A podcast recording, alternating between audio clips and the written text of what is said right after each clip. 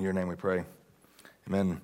Jeremiah chapter 24. Now, after King Nebuchadnezzar of Babylon exiled Jehoiachin, son of Jehoiakim, king of Judah, to Babylon, along with the officials of Judah and all of the craftsmen and the artisans, the Lord gave me this vision.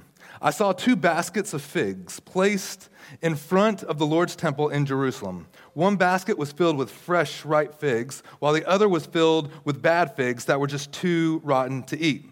And the Lord said to me, What do you see, Jeremiah? And I replied, This, figs. Some are very good, and some are bad, too rotten to eat. And then the Lord gave me this message This is what the Lord, the God of Israel, says The good figs represent the exiles. I sent from Judah to the land of the Babylonians. I will watch over and I will care for them. I will bring them back here again. I will build them up and not tear them down. I will plant them and not uproot them. I will give them hearts that recognize me as the Lord. They will be my people, and I will be their God, for they will return to me wholeheartedly. Now remember, these are the people that are going into exile. And he says this in verse 8 But the bad figs, the Lord says, represent those that King Zedekiah of Judah, his officials, and all the people left in Jerusalem, and those who live in Egypt, I will treat them like bad figs, too rotten to eat. I will make them an object of horror and a symbol of evil to every nation on earth. They will be disgraced and mocked and taunted and cursed, and wherever I scatter them, and I will send war and famine and disease until they have vanished from the land of Israel, which I gave them and their ancestors. Now, Jeremiah the prophet said to all the people in Judah and Jerusalem, For the past 23 years, from the 13th year of the reign of Josiah son of Amon, king of Judah, until now, the Lord has been giving me his messages. I have faithfully passed them on to you, but you have not listened. Again and again, the Lord has sent you his servants, the prophets, but you have, you have not listened or even paid attention. Each time the message was this Turn from your evil road that you are traveling on and the evil things that you're doing.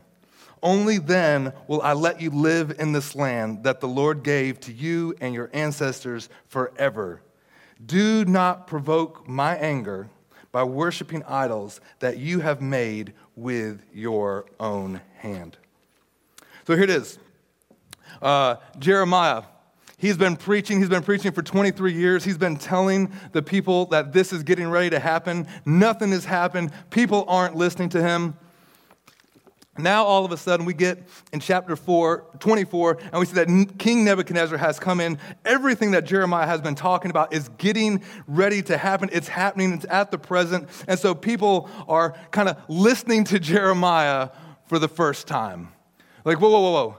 This guy has been saying this for 23 years. For 23 years, the same message over and over again. I mean, y'all think I'm repetitive. Like, this guy had one message and he's been preaching it day in and day out, week in and week out, and no one has listened to him. 23 years with little to no success. The people have dismissed him. Jeremiah was the crazy guy, but now all of a sudden things start to happen, and Jeremiah is not looking so crazy anymore. Now, all of a sudden, whoa, whoa, whoa, whoa, hold on. Maybe there's something to what this dude has been saying for the last couple decades that we have just ignored. 23 years. I remember uh, a few years ago, we had a hurricane here, and there was a gentleman that was preparing for the hurricane, and he had one of those cars that the tires were just super huge, and you know, 24 inch rims, and the car was jacked up real high. And he said, "You know what? Nothing is going to happen to my car." So he built these ramps, and he put his car on the front porch of his house. The front porch was about three feet high, and he took a picture of it, and he's like, I'm ready for the storm. Well, this thing went viral. Like some of y'all remember the picture. The guy, and he had his car on the porch, three feet in the air, and everybody began to mock him. Everybody said, You are such a fool. What are you doing? Do you know how much water it would take? I mean, your car is already jacked up. You're going to put it three foot above it, and it turned into one of those memes. And like, literally millions of people saw this. It went viral. Millions of people saw it and were just making fun of him, telling him how stupid he was. Well, the storm came, and I don't know what it was. Some dams broke and some things happened, and that water rose. And it rose and it rose and it rose till it was about an inch underneath his front porch. And so he goes out there and he takes a picture now. And in the caption, it says, Who's the fool now? Right? That's exactly what Jeremiah is feeling like. For 23 years, he's been parking his car on the porch, and everyone thinks he's a fool until it happens. Until what you didn't think could happen happens. That moment, I remember when YouTube first got started, I remember people saying, Who would ever want to watch YouTube? Who wants to watch a bunch of videos that amateurs are making and it, that company is going nowhere? I mean, Amazon, that company, no way. Just, they're selling books online. Books.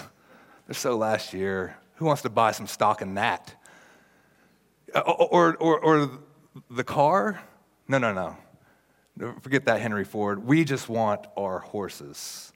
And all of these people look like a fool. Nobody wants to hear them until something happens. And wait a minute, hold on. 23 years of being dismissed.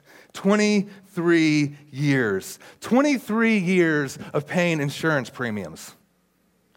Where you're like, man, why? It's so expensive year after year. I'm not going to pay this thing until one night in the middle of the night you realize, I'm sure glad that I paid that bill.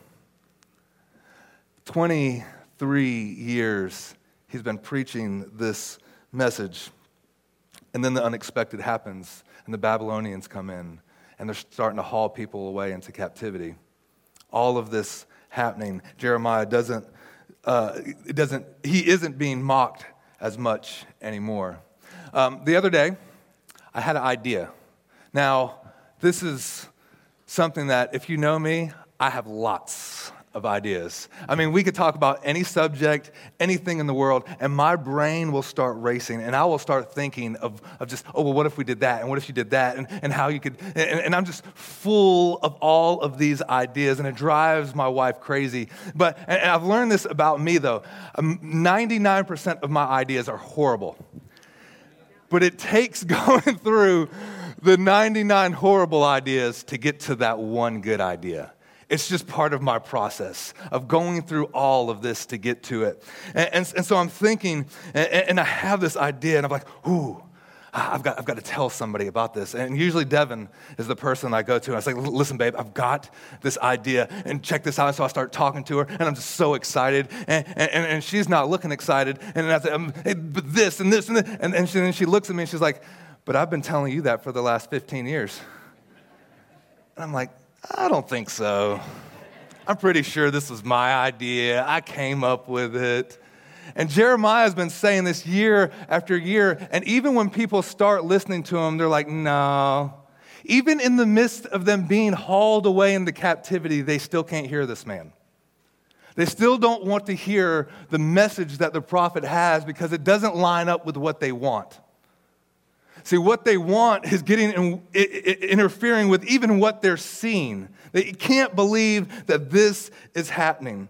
And, and Jeremiah's like, listen, I've been preaching this for 23 years. And listen, it's been the same message time after time. Turn from the evil road that you've been traveling and from the evil things that you have been doing. So, in one word, it's repent.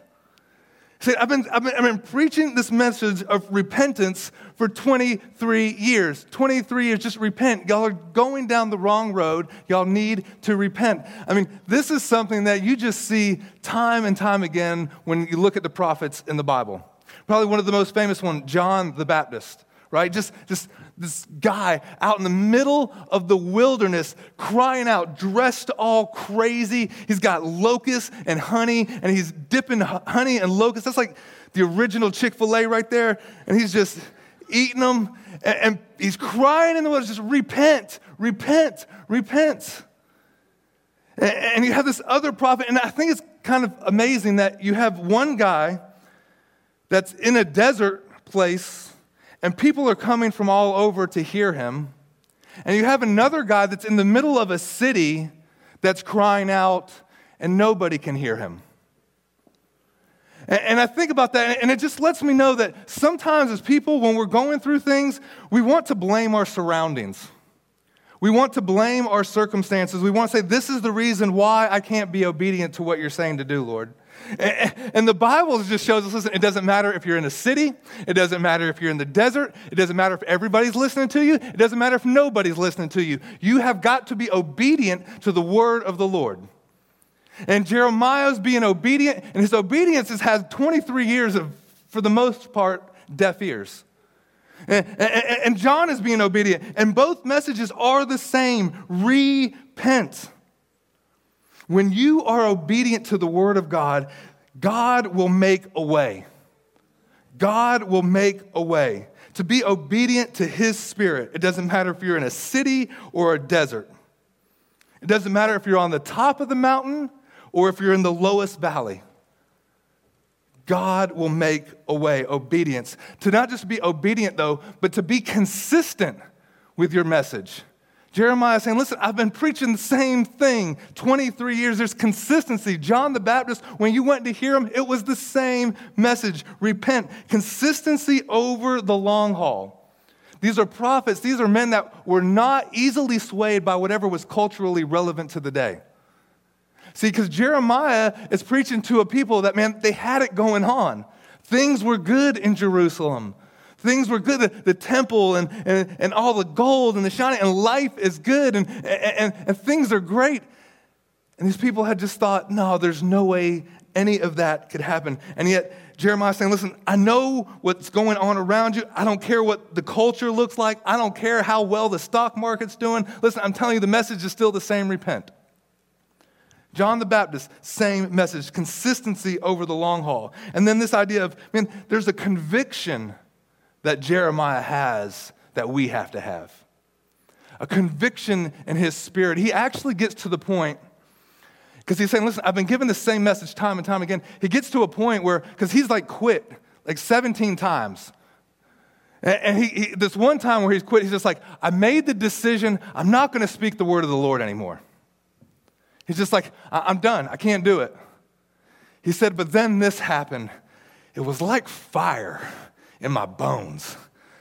I didn't want to do it because nobody's even listening to me and I feel like a failure, but there was this fire in my bones that I just had to speak it. I just had to do it. I just had to tell, so I just, I couldn't hold it back anymore. I mean, we've got to get that in us, Christians. We have to got to get some of that fire in our bones that we can say, even when we want to quit, I can't quit. Even when I feel like I've said the message a thousand times, I'm going to say it a thousand and one. Even when no one's listening or if everybody's listening, I've got something in me that I just, I know it's from God and the world needs to hear this. To have some conviction. Now, I don't want to go too much on this because I want to do a whole series on this. To understand the difference between a conviction and a preference. See, most of us, like, we think that, oh, like, I don't want to get into it. That's a whole other sermon. I will go off script. But be ready for that one the difference between convictions and preferences. Obedience to the Spirit, consistency over the long haul, conviction in your soul. And it might take 23 years of nobody listening. You've got to go into this with that type of understanding. I mean, when the Lord says, Behold, I come quickly, it's been a couple thousand years, y'all. His idea and definition of quickly, a little bit different from ours. All right, Jeremiah, I got something for you. Jeremiah, I think it's going to happen tomorrow, 23 years later. I remember even just this week, just praying this and thinking, God, you know, some of these words that you give us, like, is it for my lifetime or is it for my kids or is it for my grandkids? Remember just like, God, I, I, I, need, I need to know. I need to know. Am I going to have to wait 23 years to see some of these things unfold? That you, and I just, there was this part of me that I felt like the Lord said, but would it make a difference?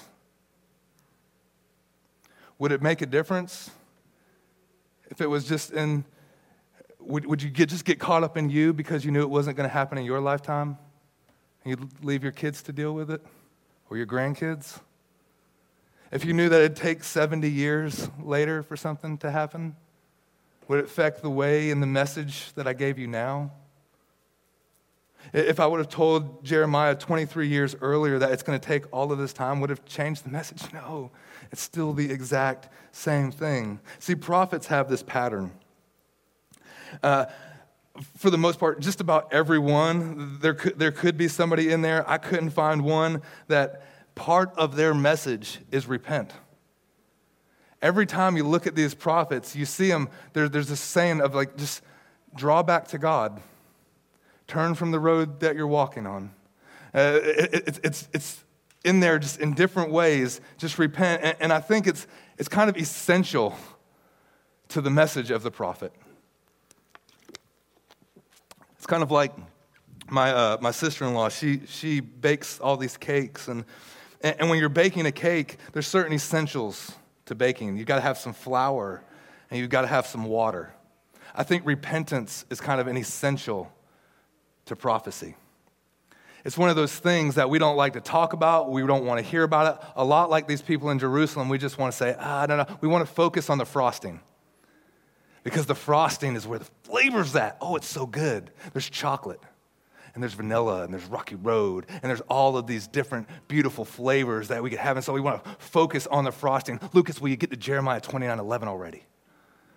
Because man we love that frosting. Like no one ever takes a big bite of cake and is like man that is some good flour. That is the best flour. But if that flour wasn't in there that, taste, that cake wouldn't taste as good. If that repentance element wasn't in there man we just want to live our life on frosting we want to live our lives saying, I, I, I kind of want to do away with some of these things that are actually the essentials. I mean, no kid ever came home and was like, hey, dad, just want to say I really appreciate you paying that electric bill. that electric's nice, dad. That running water, nailed it. right? Because, like, we forget about the essentials. And, and, I, and I would say, listen, that repentance, this message that Jeremiah has given us, like, we just want to focus on the frosting. And the thing is, like, and we're going to get to Jeremiah 29 11, but thing is, you got to understand that scripture inside the context. Because if you, if you don't understand what God's saying outside of the context, you actually won't get what he's saying. Because it means a little bit different than what some of us have been taught. He's saying, he's saying all of this. Listen, I've been saying the same message for, for all of these years, and here, let me give you this illustration. And he tells this, this prophetic picture of these, these figs, these two baskets of figs. And there's, there's a basket of good figs, and there's a basket of bad figs, and some are just so bad that you can't eat them, and some you can. And, and the Lord's like, well, okay, Jeremiah, well, what, what do you see? And he tells them what it represents. And, and, and the good ones, now this is where it really gets interesting. The good ones represent those people that are getting hauled away into captivity. Whoa, whoa, whoa, hold on. You mean the bad ones, right? Because if you're getting hauled into captivity, that's a bad thing. Because if something bad happens, that means, God, you must be angry with us. And God's like, no, no, no. Those that are getting hauled away, those are the good ones. And, and everyone that, that's left, the kings that are left behind, and, and those that are here in Jerusalem, those are actually the bad figs. Because this is crazy because if you were there in this moment when all of this is happening and people were getting hauled away into captivity, there would be this element of like, oh, we got left behind. We are more blessed. We, we, we didn't have to leave our homes. We're still here in Jerusalem. And for those that are getting hauled away into captivity, they must have done something wrong. The Lord loves us a little bit more. The tornado came down and it missed my house, so I am more blessed than my neighbor. And, and, and the cancer report, and it, it, came back that I have it. And so, God, some, what did I do wrong?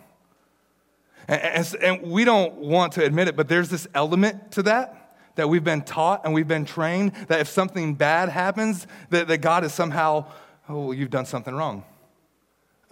We must have never read the book of Job, right? And, Jeremiah saying, listen, look, all these things, you think that you're the chosen one. Actually, the ones that are left behind, you are the rotten fruit. See, Jeremiah shows us listen, the way that you've been thinking about all this is actually completely wrong. The ones that are being hauled away into captivity, God's going to bless those. The ones here, the scriptures actually would call it at ease in Zion, and you don't want to know what's in store. And the people still don't want to hear this message. We don't want to hear this message today because it's so much easier to just look at our surroundings and say, well, there's these things. The, the hurricane spared us, the tornado spared us, the riots didn't happen here, there was a tsunami there. The reason why all of those people got killed is because they did something, fill in the blank. God loves me more. And when bad things happen, our world gets shattered because we don't know how to react to it. And Jeremiah is saying, listen, you're associating the love of God with the acquisition of stuff, or whether or not bad things are happening to you, or whether or not you're being spared, and you're comparing yourselves to other people, your very brothers and sisters. And Jeremiah is saying that type of thinking is rotten to the core. And it's the same type of thinking that we still have in the church today.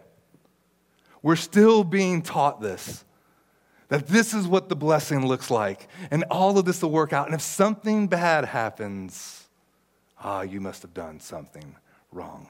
Completely contrary to what the scriptures are telling us. And, and it's so hard to see this sometimes because this teaching is so destructive and it's masked underneath a lot of spiritual jargon. And so we use a lot of words like, oh, he's just so blessed. But do you do you realize like God is good all the time? God is good no matter what the report says. God is good whether the tornado takes my house or doesn't take my house. God's love for me doesn't change. That God can work all things out for the good. And Jeremiah's message is completely countercultural it, back then, and it still is now.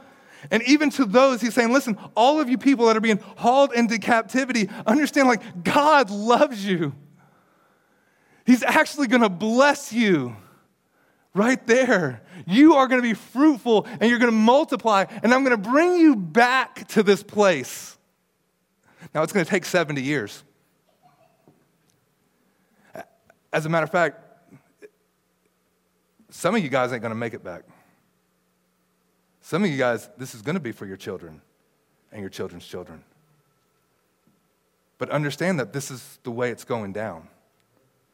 Don't think that I'm mad at you. I'm actually going to bless you.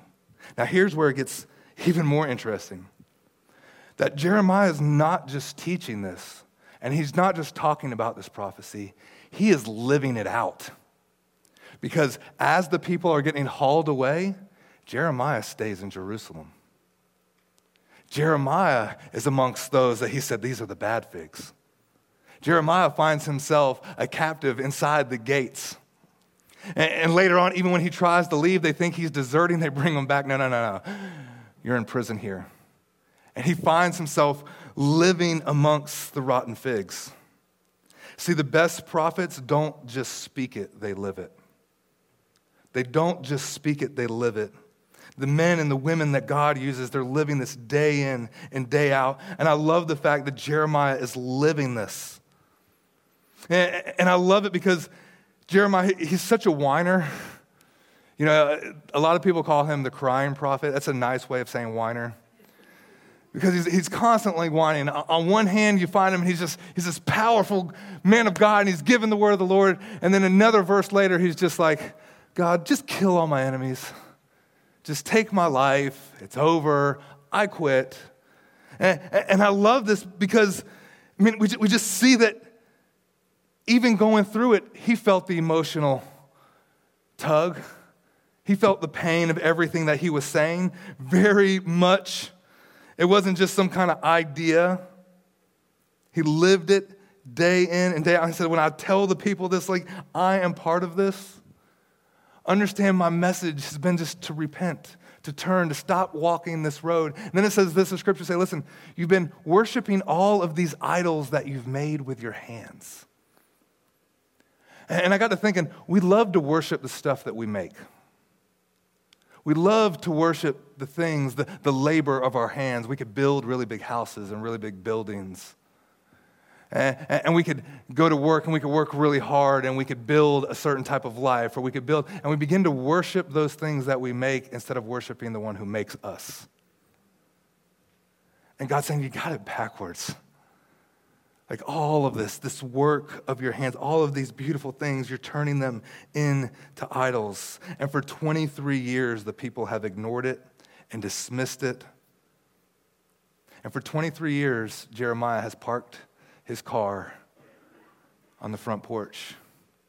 And just now, people are starting to listen.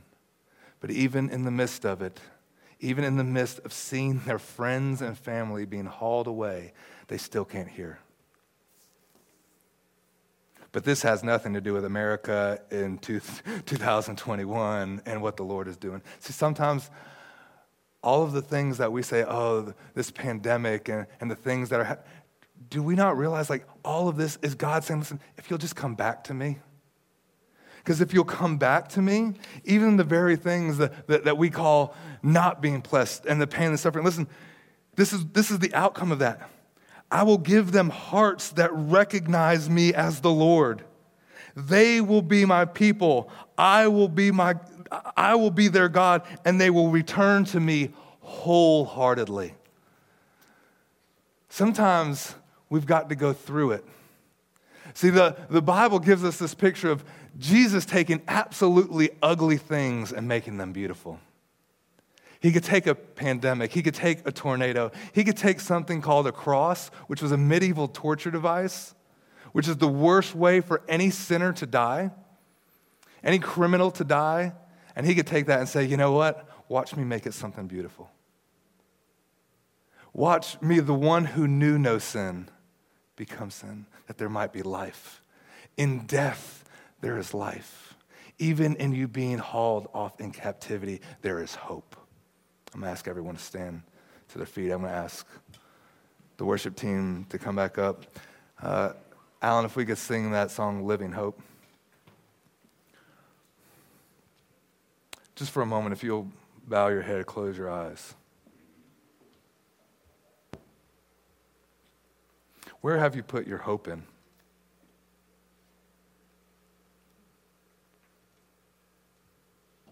I mean, take a minute and really think through that question.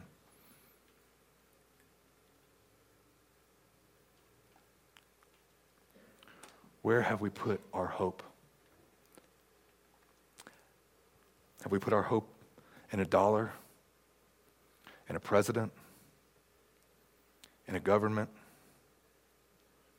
in the work of our hands, in the things that we've made?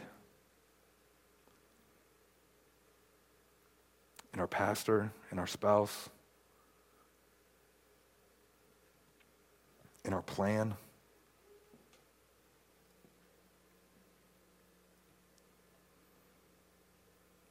Has God been echoing through the years this idea of just turn to me, return to me wholeheartedly? It's hard to convince someone to return to a place they thought they never left. And yet God says time and time again, just, just come on. They'll be my people, I'll be their God. He loves you. No matter what you're going through, no matter what pain and hurt you've been experiencing, the message is so simple Jesus loves you. He loves you so much that He died for you. He stepped out of heaven and into humanity and lived and breathed and moved among us and showed us a picture of like, this is how I created you to live. I created you to walk on water. I created you to have faith to move mountains. I created you to lift up what little you have and watch it get multiplied.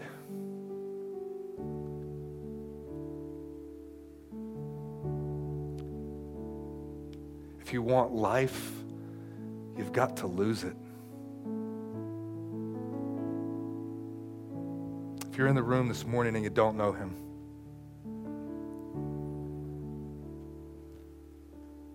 don't let another moment go by.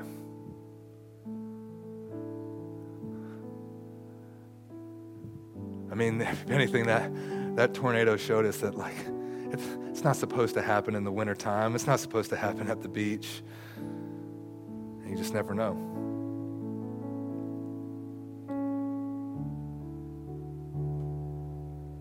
There's a father who loves you. Come home, my son, my daughter.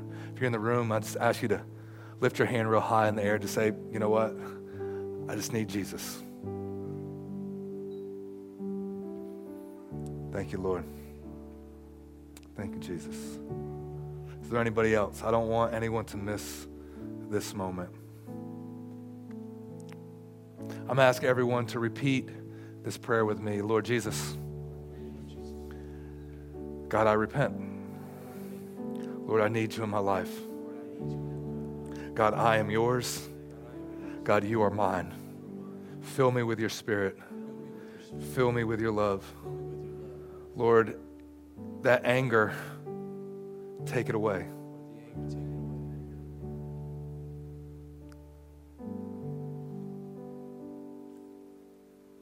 Come, Lord Jesus.